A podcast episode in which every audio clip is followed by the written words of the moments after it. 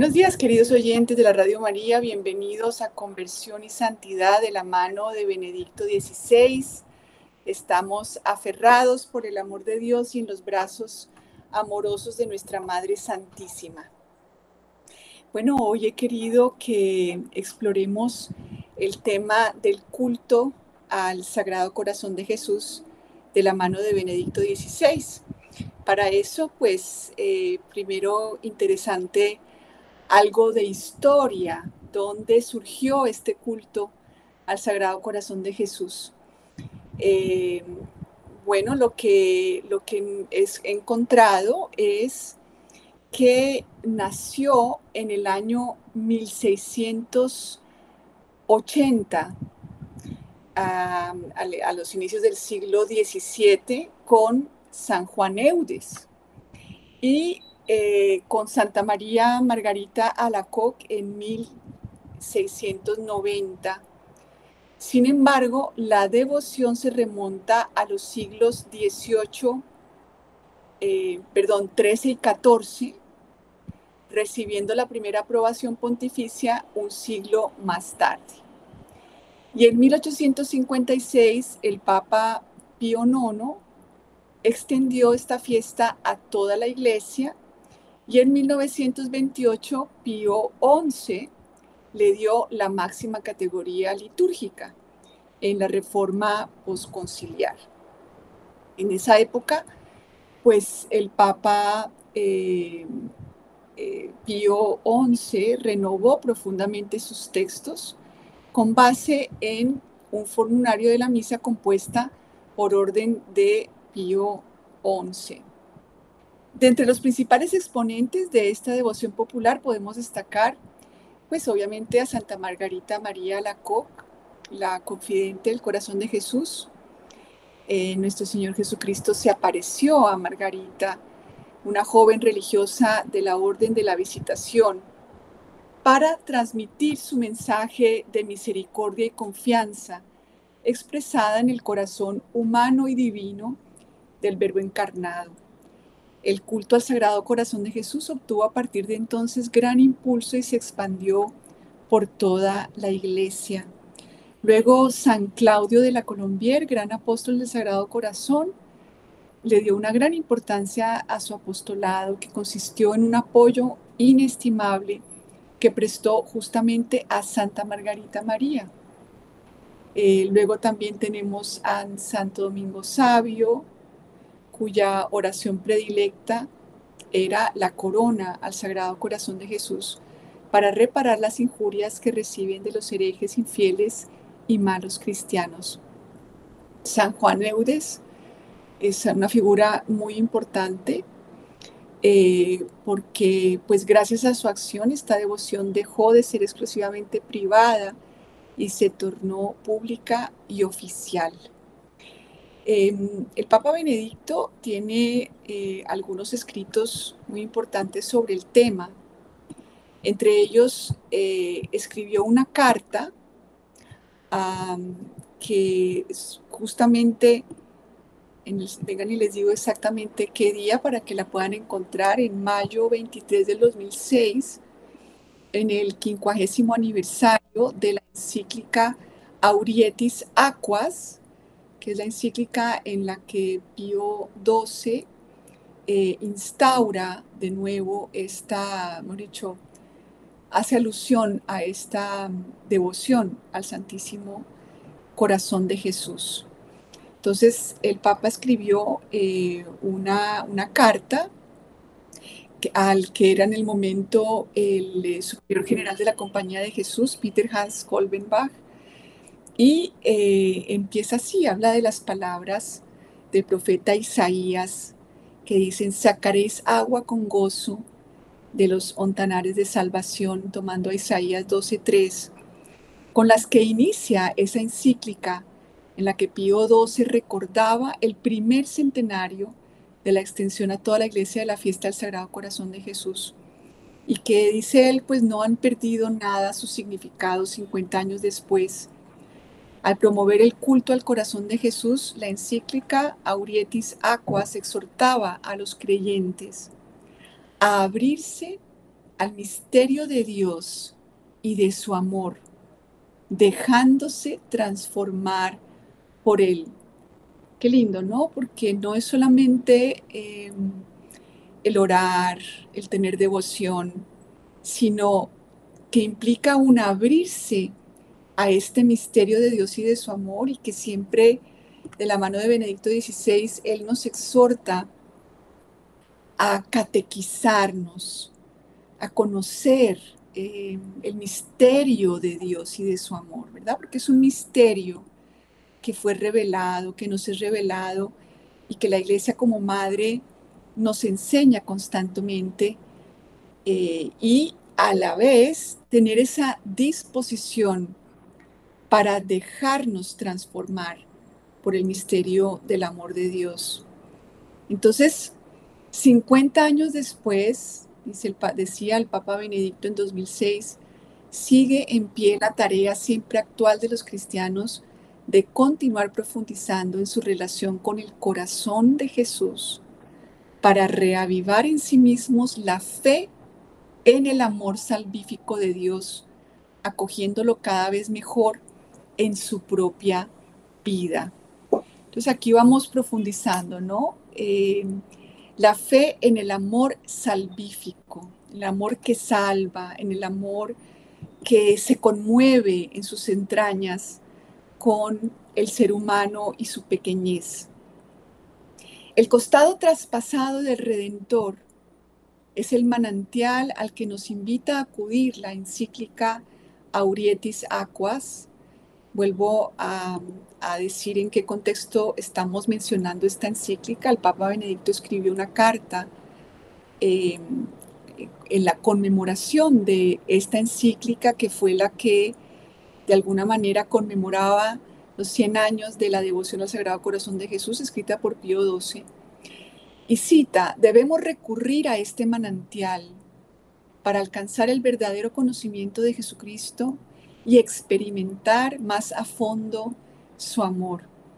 De este modo podremos comprender mejor qué significa conocer en Jesucristo el amor de Dios, experimentarlo, manteniendo la mirada en Él, hasta vivir completamente de la experiencia de su amor, para poderlo testimoniar después a los demás. Esto es bien lindo porque como dice el Papa Benedicto en su libro Mirar a Cristo, cuando nosotros no hemos experimentado suficientemente el amor, es como si no hubiéramos nacido. Y constantemente vemos que esta neurosis universal del ser humano consiste en la falta de experiencia del amor. En medio de los seres humanos constantemente experimentamos un amor condicionado, un amor castigador, que no es amor, eh, y, fíjense que el, culto al Sagrado Corazón nos llama a centrar nuestra vida en la experiencia del amor de Dios. ¿Para qué? Para poderlo testimoniar después a los demás. Para que nuestro catolicismo no sea eh, una experiencia de la ley de Dios solamente como los, solamente los mandamientos, como antes de que viniera Cristo, que, en nuestros corazones pone el sello de su divina voluntad. Entonces, dice el Papa, de hecho, retomando una expresión de mi venerado predecesor Juan Pablo II, junto al corazón de Cristo, el corazón humano aprende a conocer el auténtico y único sentido de la vida y de su propio destino. Fíjense que vivimos en un mundo en donde el sentido de la vida y el propio destino está puesto en lo que hacemos, en lo que en las obras, en lo que hacemos en la vida profesional, en eh, llevar a cabo nuestros sueños, etcétera.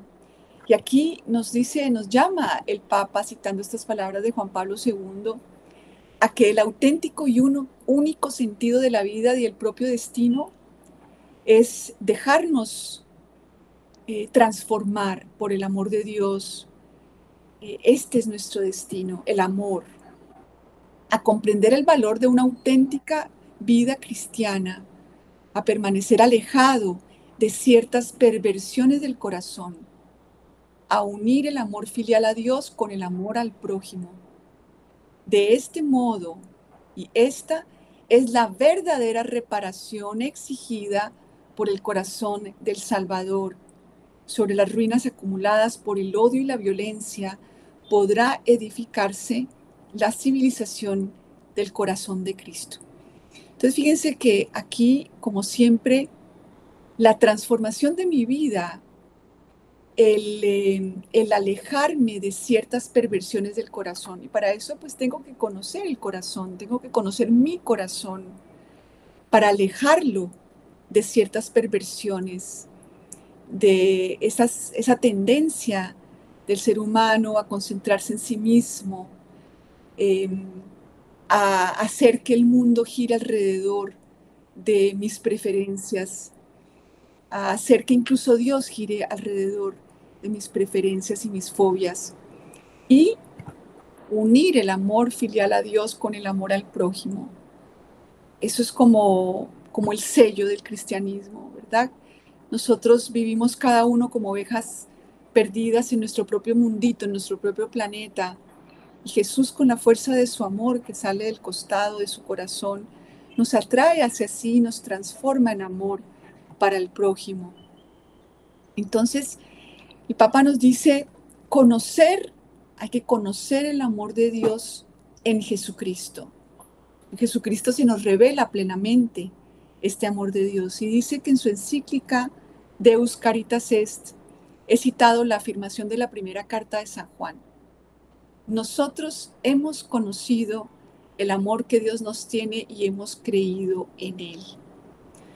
Entonces ahí se resume la vida del cristiano, en conocer cada vez, cada vez más el amor de Dios y creer en Él, entregarnos a Él, dejarnos transformar por Él para subrayar que en el origen de la vida cristiana está el encuentro con una persona, no una decisión ética, no una decisión moral, nos dirá el Papa al inicio de esta encíclica, sino el encuentro con este amor. Dado que Dios se ha manifestado de la manera más profunda a través de la encarnación de su Hijo, haciéndose visible en Él, es en la relación con Cristo que podemos reconocer quién es verdaderamente Dios. Esto lo cita de la encíclica Aurietis Aquas. Es más, dado que el amor de Dios ha encontrado su expresión más profunda en la entrega que Cristo hizo de su vida por nosotros en la cruz, al contemplar su sufrimiento y muerte, podemos reconocer de manera cada vez más clara el amor sin límites de Dios por nosotros. Tanto amó Dios al mundo que dio a su Hijo único para que todo el que crea en Él no perezca, sino que tenga vida eterna. Juan 3:16. Por otro lado, este misterio del amor de Dios por nosotros no constituye solo el contenido del culto y de la devoción al corazón de Jesús. Es al mismo tiempo el contenido de toda verdadera espiritualidad y devoción cristiana. Por tanto, es importante subrayar que el fundamento de esta devoción es tan antiguo como el mismo cristianismo. De hecho, solo se puede ser cristiano dirigiendo la mirada a la cruz de nuestro Redentor, a quien traspasaron. Juan 19, 37. Entonces miren cómo aquí el Papa nos está llevando de lo que podría ser solo una devoción al corazón de Jesús y nos dice, esta devoción es tan antigua como el cristianismo. Es el fundamento que tiene que guiar toda nuestra vida cristiana y toda devoción. Porque es este misterio del amor de Dios por nosotros, el encuentro con este amor, el entregarnos en sus manos, y el dejarnos transformar en amor de Dios, que consiste realmente el cristianismo mismo. Entonces esta encíclica, Aurietis Aquas de Pío XII, recuerda que la herida del costado y la herida de los clavos han sido para innumerables almas los signos de un amor que ha transformado cada vez incisivamente su vida. Se trata de eso, de pasar de lo que podría ser solo una devoción a algo que transforma nuestra vida.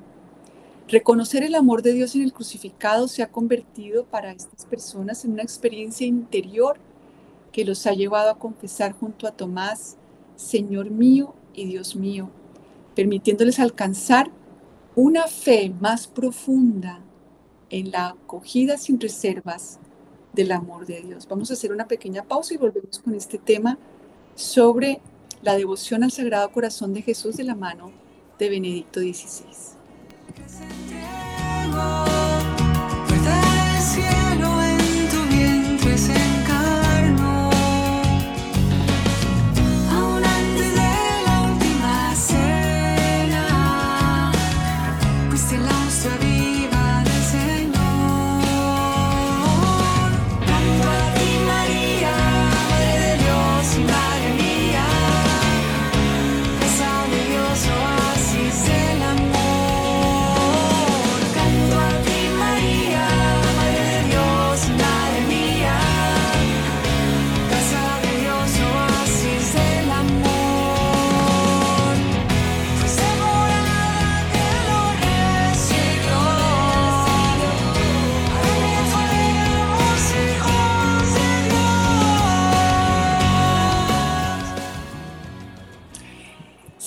Entonces con este tema sobre la devoción al Sagrado Corazón de Jesús de la mano de Benedicto XVI. Estamos leyendo su carta em, con motivo de el quincuagésimo aniversario de la encíclica Aurietis Aquas, con la que el pontífice eh, Pío XII promovía el culto al Sagrado Corazón de Jesús. Entonces, decíamos que el experimentar el amor de Dios es lo que queremos al dirigir la mirada al corazón de Jesús. El significado más profundo de este culto al amor de Dios le llama el Papa. cristianismo es el culto al amor de Dios. Solo se manifiesta cuando se considera más atentamente su contribución, no solo al conocimiento, sino también y sobre todo a la experiencia personal de ese amor en la entrega confiada a su servicio. Entonces dice el Papa, obviamente experiencia y conocimiento no pueden separarse. La una hace referencia a la otra. Además es necesario subrayar que un auténtico conocimiento del amor de Dios solo es posible en el contexto de una actitud de oración humilde y de generosa disponibilidad.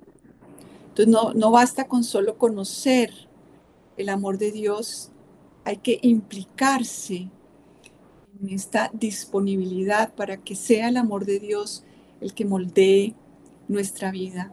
Entonces, partiendo de esta actitud interior, la mirada puesta en el costado traspasado de la lanza se transforma en silenciosa adoración la mirada en el costado traspasado del Señor del que salen sangre y agua, nos ayuda a reconocer la multitud de dones de gracia que de ahí proceden. Esto lo cita de Auretis Aquas y nos abre a todas las demás formas de devoción cristiana que están comprendidas en el culto al corazón de Jesús.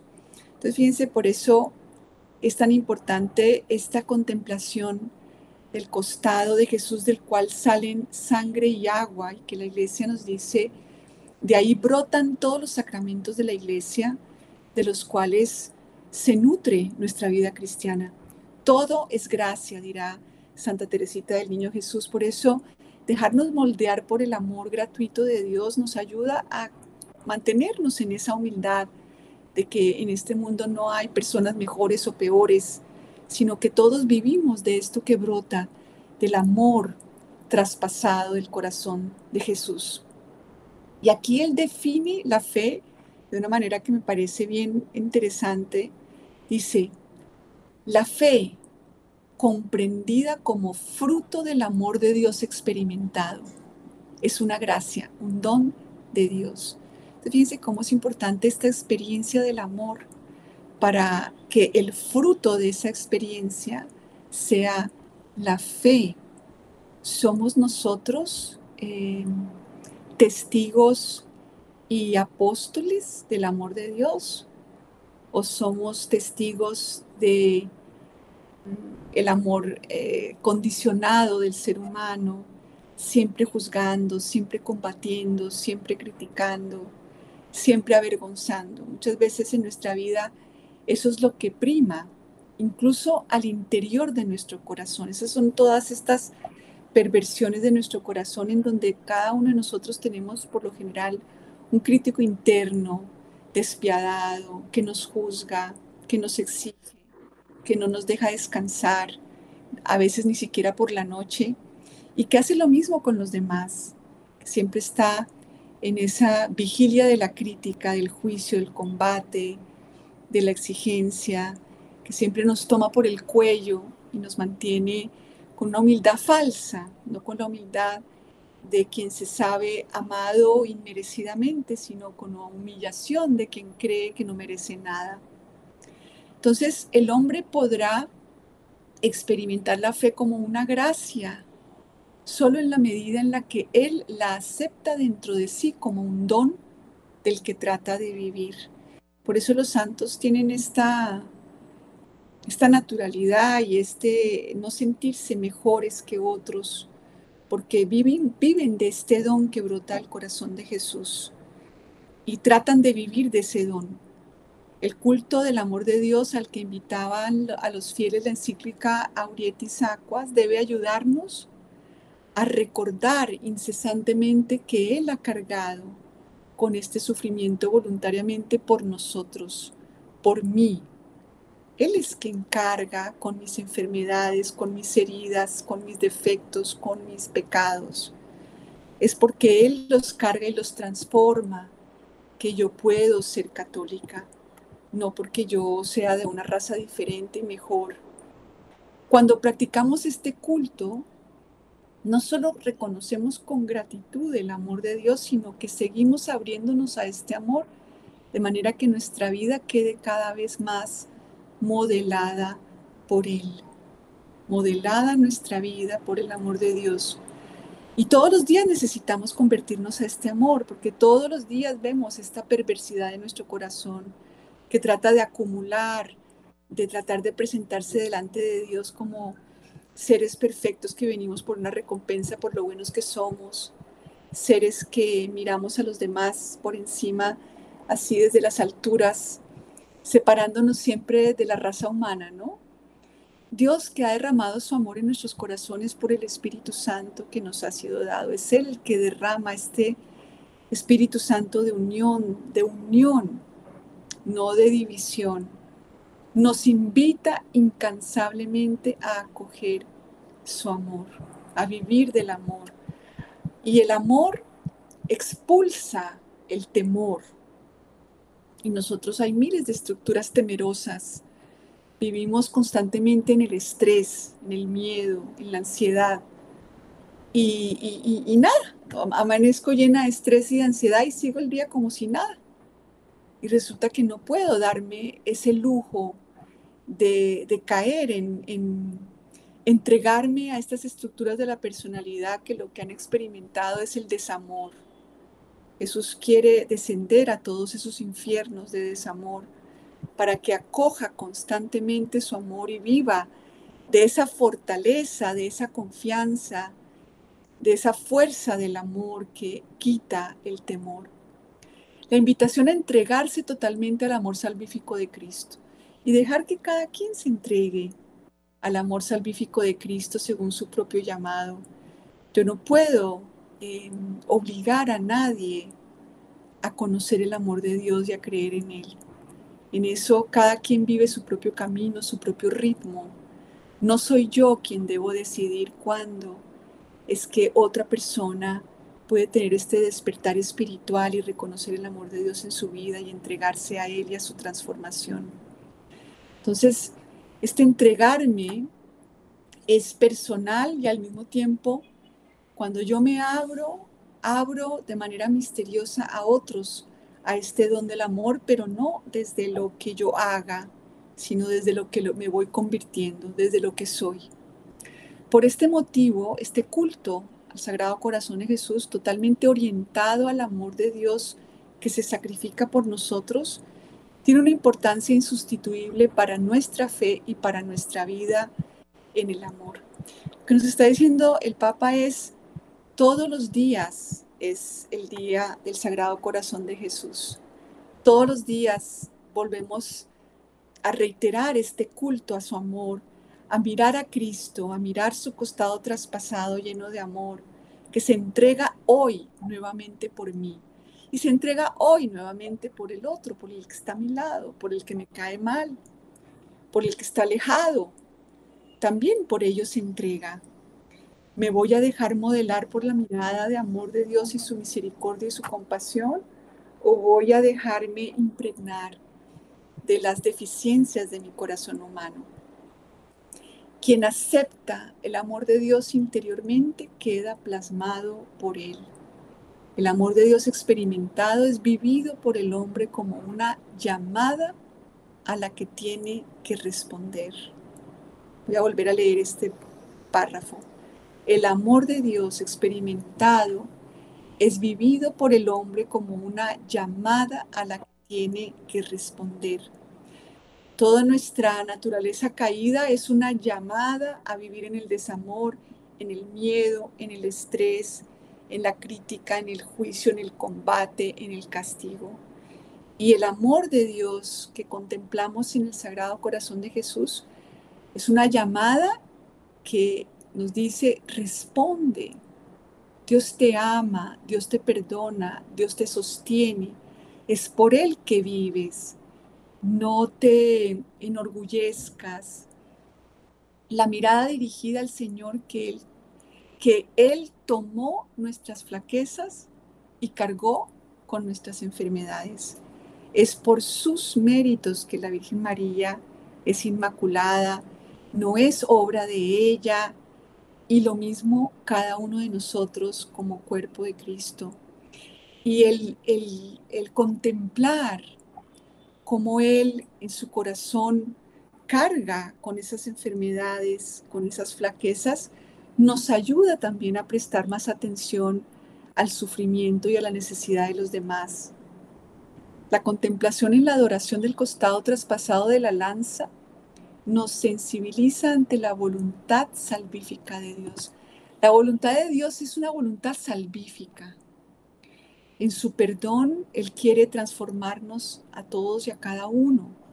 Esa es su voluntad. Dios no quiere que nadie se pierda. Entonces nos hace también capaces de confiar en su amor salvífico y misericordioso. Y al mismo tiempo nos refuerza en el deseo de participar en su obra de salvación, convirtiéndonos en sus instrumentos. Entonces fíjense que mis seres queridos, todos tienen, todos están envueltos en este amor salvífico y misericordioso. Puedo confiarlos al amor de Dios, no confiarlos a mis juicios, a mis agendas, eh, a toda esta, sí, todos estos juicios de mi corazón caído, ¿cierto? Que, que Dios nos pide entregarle para que nos convirtamos en sus instrumentos, para que yo me dedique cada día a responder al amor de Dios, para que sea regado la humanidad entera de las aguas de su amor y de su misericordia. Los dones recibidos del costado abierto del que han salido sangre y agua hacen que nuestra vida se conviertan también para los demás en manantial de los que manan ríos de agua viva. Juan 7:38. Ahí es cuando empieza uno a ver lo lejos que está del cristianismo, lo lejos que está uno todos los días del amor de Dios, como cada día necesitamos convertirnos, conocer el amor, experimentarlo, para que vaya expulsando el temor y podamos empezarnos a tratar por dentro de manera benigna, de manera misericordiosa, para que podamos tratar a los demás desde la misericordia, desde la mirada compasiva. La experiencia del amor surgida del culto del costado traspasado del Redentor, nos tutela ante el riesgo de replegarnos en nosotros mismos y nos hace más disponibles a una vida para los demás. ¿A qué se refiere esto? A que nuestro corazón de con nuestra naturaleza caída tiende a que soy cristiano es para que yo me salve, porque yo me voy a ir al cielo, porque yo estoy bien, porque yo, yo, yo, yo, yo. Y entonces nos repliega nuestro propio egoísmo y nos hace no ver al otro y no vivir el cristianismo como algo en donde yo comulgo para que otros reciban, no para yo irme al cielo. Ese replegarnos en nosotros es de lo que nos salva la experiencia del amor de Dios y nos hace más disponibles a una vida para los demás. En esto hemos conocido lo que es el amor en que Él dio su vida por nosotros y también nosotros debemos dar la vida por los hermanos. Este es el sentido de nuestra vida, es asociarnos al amor de Dios, entregar nuestra vida cada día, sobre todo en los sacramentos donde, por ejemplo, en la Eucaristía podemos ir y llevar nuestra ofrenda. Esto mío de hoy, todas estas deficiencias, flaquezas, todo lo llevo hoy para que Jesús lo transforme y yo llevo en nombre de otros todo esto para que Dios lo transforme. Por ejemplo, las debilidades de carácter. Todos los seres humanos tenemos debilidades de carácter, pero Él invita a algunos a llevárselos a su cena pascual, en donde nos recibe en el corazón, en su corazón traspasado y lo transforma, ¿cierto? Entonces, yo todos los días estoy llamada a entregarle al amor todo lo mío para que lo transforme y para que otros reciban este amor. Esto no tiene que ver con lo que yo vaya y le diga a los demás. O sea, el apostolado se, tiene lugar sobre todo de un modo invisible, de un modo misterioso, porque todos estamos ligados por unos vasos comunicantes. Primero la familia y así a nuestro alrededor, Dios ha permitido que nuestra vida esté unida a, a otros seres humanos que no conocemos, no sabemos quiénes son nuestros hijos espirituales. La maternidad espiritual hace parte fundamental de la iglesia. Todos nosotros estamos llamados como María a ser, a tener, a participar de esta maternidad espiritual. Y esta maternidad espiritual surge de este culto al amor, de esta entrega al amor, de este conocimiento del amor, de Cristo traspasado, de quien sale agua y sangre, que es lo que representa los sacramentos. Entonces, la vida sacramental es la que nutre nuestra vida diaria y es la que nutre nuestro verdadero apostolado como maternidad espiritual. Como les digo, en la iglesia no se trata de hacer obras en primer lugar, sino en esta entrega íntima al Sagrado Corazón de Jesús, esta entrega íntima en lo íntimo de nuestro corazón, en donde solo Dios ve y contempla y de ahí brotan estos frutos que no tenemos que ver, no tenemos que ver quién, por ejemplo, Santa Teresita es patrona de las misiones y vivía en un convento eh, donde vivía vida contemplativa sin salir al exterior pero es patrona de las misiones, ¿verdad? Porque esta intimidad con el corazón de Jesús, este culto al amor, ella se entregó en manos del amor para que Jesús derramara sobre ella toda esta ternura que otros rechazan.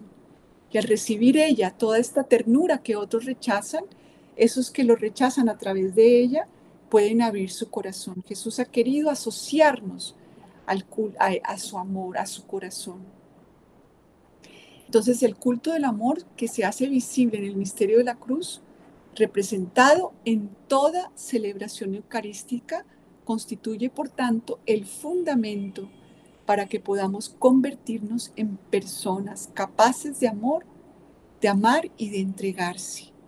Entonces el amor no es algo que yo hago contemplando desde fuera a Cristo, sino que es algo, es una capacidad, es algo para lo que Dios me capacita a través de ir y entregarle mi incapacidad para amar, porque eso es lo nuestro, la incapacidad para amar, la incapacidad de tener misericordia incluso conmigo misma. No tenemos misericordia No nos brota misericordia en nuestra naturaleza caída. Nos brota eh, la impaciencia, la intolerancia, la decepción, el rencor.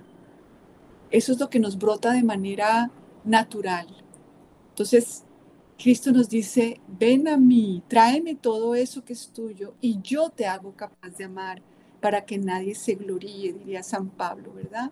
Que nadie se gloríe.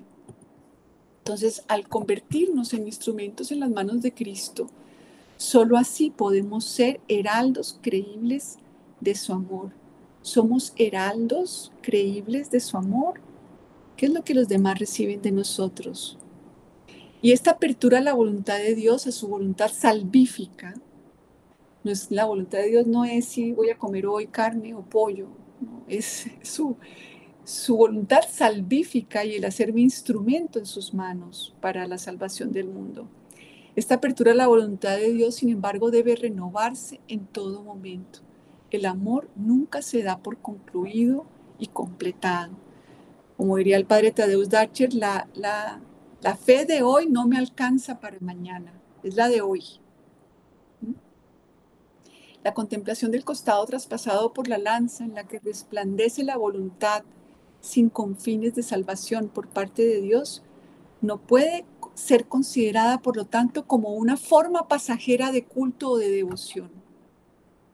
La adoración del amor de Dios que ha encontrado en el símbolo del corazón traspasado, su expresión histórico devocional, sigue siendo imprescindible para una relación viva con Dios. De manera que el culto al Sagrado Corazón de Jesús está en el centro de nuestro cristianismo. Por eso el Papa con esta carta quiere estimular a nuestros corazones para responder cada vez con más fervor al amor del corazón de Cristo.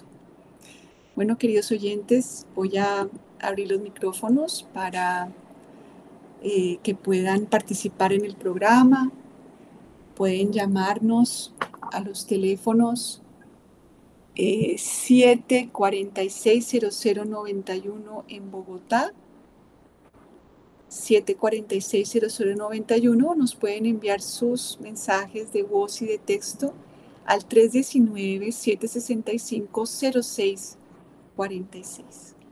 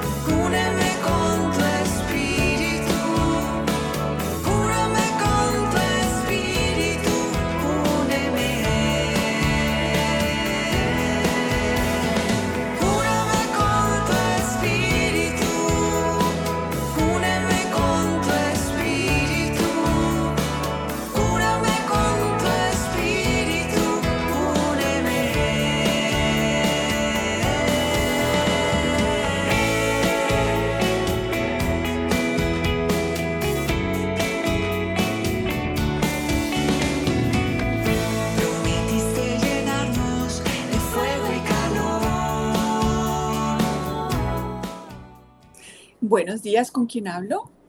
Buenos días, la niña Ana María. ¿Cómo me le va? Ay, mi querida Ligia, qué emoción escucharte. Lo mismo digo yo, me da mucha emoción y mucho cariño escucharte y saber que así como eres pidiendo como niña todos los días las gracias de Dios, eh, se, se te ven, se te sienten. Bendito sea Dios. Eh, Ana María, yo reflexionando lo que tú acabas de decir, yo en mi pobre espíritu siempre le pedí a Dios eh, mi voluntad, un sitio. Yo quiero eh, llegar a tener un sitio en tu corazón, en, en las casas que nos has eh, dado para, como fe, que en las casas del Padre y eso, pero ya yo terminé, tal vez el Espíritu Santo me comunicó lo que tenía que saber, es solamente amarlo y entregarme a que Él haga lo que Él quiera conmigo, porque no hay otra forma de comprender el, el, estar uno siempre estresado pensando en qué sitio va a ocupar, qué le van a dar y en las cosas espirituales menos. Entonces yo dije, no, aquí Diosito te entrego mi vida y tú verás dónde me vas a poner y qué quieres hacer conmigo. Yo lo único que tengo que hacer es abrirme mi corazón para que tú hagas la obra tuya en la pobre Ligia. Eso pienso, Ana María. Ay, qué belleza, mi Ligia. Has tocado un punto tan importante que es ese sentido de pertenencia, ese hogar que, todo, que nuestro corazón anhela. Estábamos hechos para habitar en ese lugar seguro de donde todo el tiempo mana amor y, como diría el Papa Benedicto, ese qué bueno que existes, no hay nadie como tú. Y por eso este amor del corazón de Jesús es el lugar de nuestro renacimiento, es el lugar donde todo lo que necesita nuestro corazón lo encontramos en absoluta abundancia. Cuando veamos, por eso es una constante, como constante transformación, porque ese, ese desamor, ese sentido de no pertenezco, de soy una marciana, por lo menos me pasaba a mí mucho, ¿no? Sentirme siempre como marciana, como que no pertenezco, como que estoy sola, ese meterse ahí adentro de ese corazón y dejarse experimentar que yo tengo donde vivir, como dices, Ligia, qué belleza. Aquí es mi casa, en el corazón de Dios y aquí soy totalmente aceptada con lo bueno y con lo malo. Y, lo, y todo esto malo puede ser transformado, no es un impedimento para Dios. Solo para los seres humanos, la debilidad humana, nuestras flaquezas, nuestra capacidad de separarnos de Él, solo para nuestras estructuras humanas eso es un problema. Aparece esa parte estresada que quisiera vernos perfectos, ¿no? El perfeccionismo, que es peor, es una adicción peor que las drogas, porque está normalizada por nuestra sociedad individualista y materialista. Así que me encanta eso, Ligia, meternos en el corazón y vivir ahí como en nuestra casa.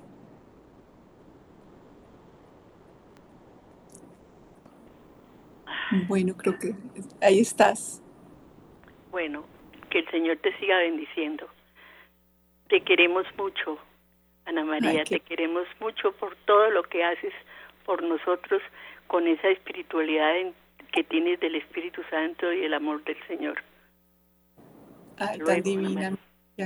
Qué rico estar aquí con estos oyentes que son como otra familia alrededor de, de, nuestro Santo Papa Benedicto XVI. Te mando un abrazo muy grande y me alegro inmensamente de escucharte y contar con ese cariño y con tus oraciones. Hasta luego, niña Ana María, que sigas creciendo, que sigas creciendo. Tan linda, lo mismo, yo que siga volviéndome más chiquita. bueno, eh, seguimos aquí en el programa con este tema de la devoción del Sagrado Corazón de Jesús como el centro de nuestro cristianismo hemos conocido el amor de Dios y hemos creído en Él. Los invito a seguirnos llamando a los teléfonos en cabina o enviarnos sus mensajes de voz y de texto. Les voy a repetir los teléfonos. Un segundo que se me cayeron las, gafas. Ahora sí. Eh, al, al, teléfono en Bogotá, 746-0091 319-765-0646. Ahí tenemos otro oyente, creo, Luis Fer. Tenemos ya otro oyente, qué alegría. Buenos días, ¿con quién hablo? Buenos días, Ana María, mucho gusto. Miguel, desde la Casa de Oración Sagrado Corazón de Jesús, acá en Pereira. ¡Wow! Bienvenido, qué alegría. Sí, realmente pues muchas gracias a, Dios por permitirnos poder comunicarnos con ustedes por esos mensajes. Eh, yo escucho mucho Radio María, la seguimos mucho acá en la casa de oración y pues hay eh, muchos testimonios definitivamente cuando uno se abandona se entrega definitivamente a Dios. Ay, qué alegría escuchar eh, pues su, su testimonio y saber que allá está este lugar de oración y de adoración dedicado al Sagrado Corazón de Jesús. Sí, es más, mira, eh, contamos con un cuadro que es una reliquia familiar. Creo que ese cuadro del Sagrado Corazón de Jesús puede tener mucho más de 100 años. Yo recuerdo mi tía Marta Arango, que vivía en la ciudad de Antioquia, lo tenía cuando yo era un niño de 7, 8 años y ella ya tenía el cuadro. El cuadro pues actualmente lo tengo yo aquí en la casa de oración y pues es, es hermosísimo sentarse uno a hablar con él, a, a meditar con ese cuadro del Sagrado Corazón de Jesús. Claro, debe ser una experiencia muy bonita, muy, muy enriquecedora poder experimentar el amor de Dios contemplándolo en su corazón traspasado.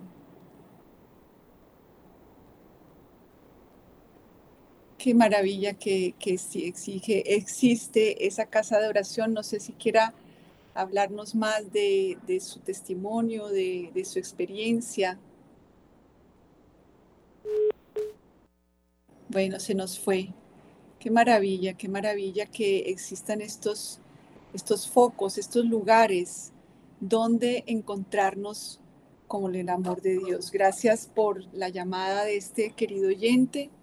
Sigo invitándolos a participar. Tenemos cinco minutos, 746-0091, 319-765-0646.